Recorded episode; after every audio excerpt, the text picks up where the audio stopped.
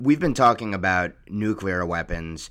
I want to shift to a doomsday weapon that Americans are slowly awakening to, but I think still sort of only have a vague knowledge of, and that's the EMP. So, what is an EMP?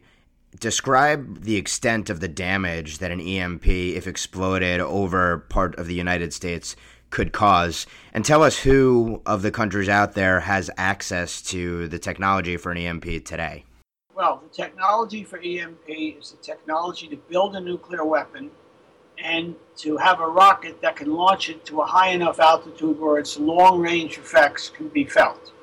Because when you, know, you detonate a weapon at a very low altitude, you have a lot more to worry about the blast of the weapon and the thermal effects of the weapon and radiation.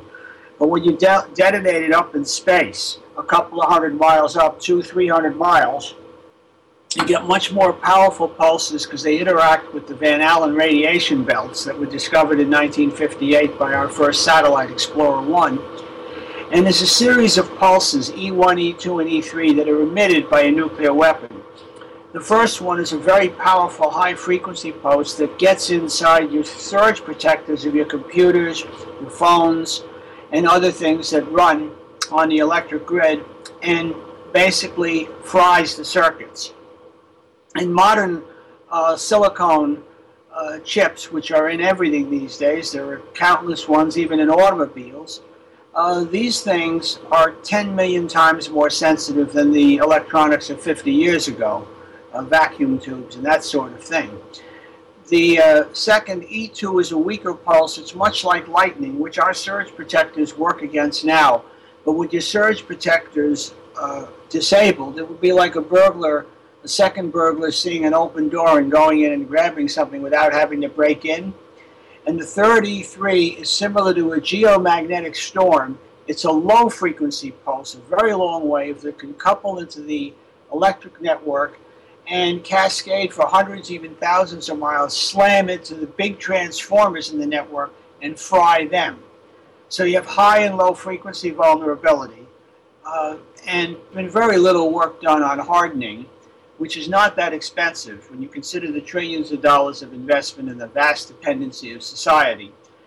Uh, there are pessimists or skeptics who say that you, know, you may destroy 10 or 20 percent or something of the network, but you're not going to get the whole thing. That would still be vast damage.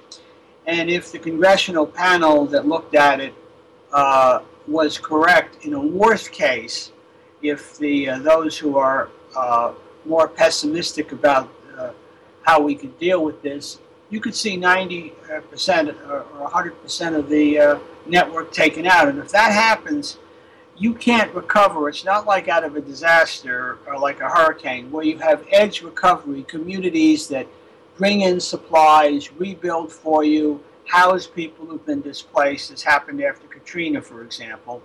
You don't have that edge recovery. In the case of the network, there are some transformers in big systems that uh, take several years when you order them to bring them uh, in and put them online. And we don't, you know, at least on what is known publicly, we do not have an adequate supply of that. So it's a huge risk. And for really an amount of money uh, that's a fraction of the value of the network, let's just pick a round figure of 10 billion. A lot of the estimates are even lower. You could harden this thing, uh, key elements of it, and make it a good deal less vulnerable and the next generation of computers could be built with more protection in. So, in a doomsday scenario, if an EMP were exploded somewhere over the eastern seaboard, in a worst case scenario, what would be the casualties? Well, in a worst case scenario, the detonation would be over Dorothy's, Kansas, in the center of the country.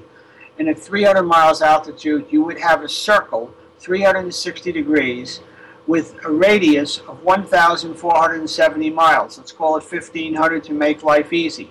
That covers the continental United States, lower 48 states. Uh, and in a worst case, you could see within a year uh, 90% of the population die as, as you don't have electric power, nothing works, you can't even get food to market. It would be catastrophic beyond belief. And if you do it over the eastern seaboard, you could center an explosion at a lower altitude, say uh, 20, 30 miles up over Pennsylvania. And you would cover about, if you centered it there, 600 kilometers or 375 miles, let's call it 400. And what you would do with that is take down the eastern interconnection, which supplies 70% of the country's electric power. There are three grids in all.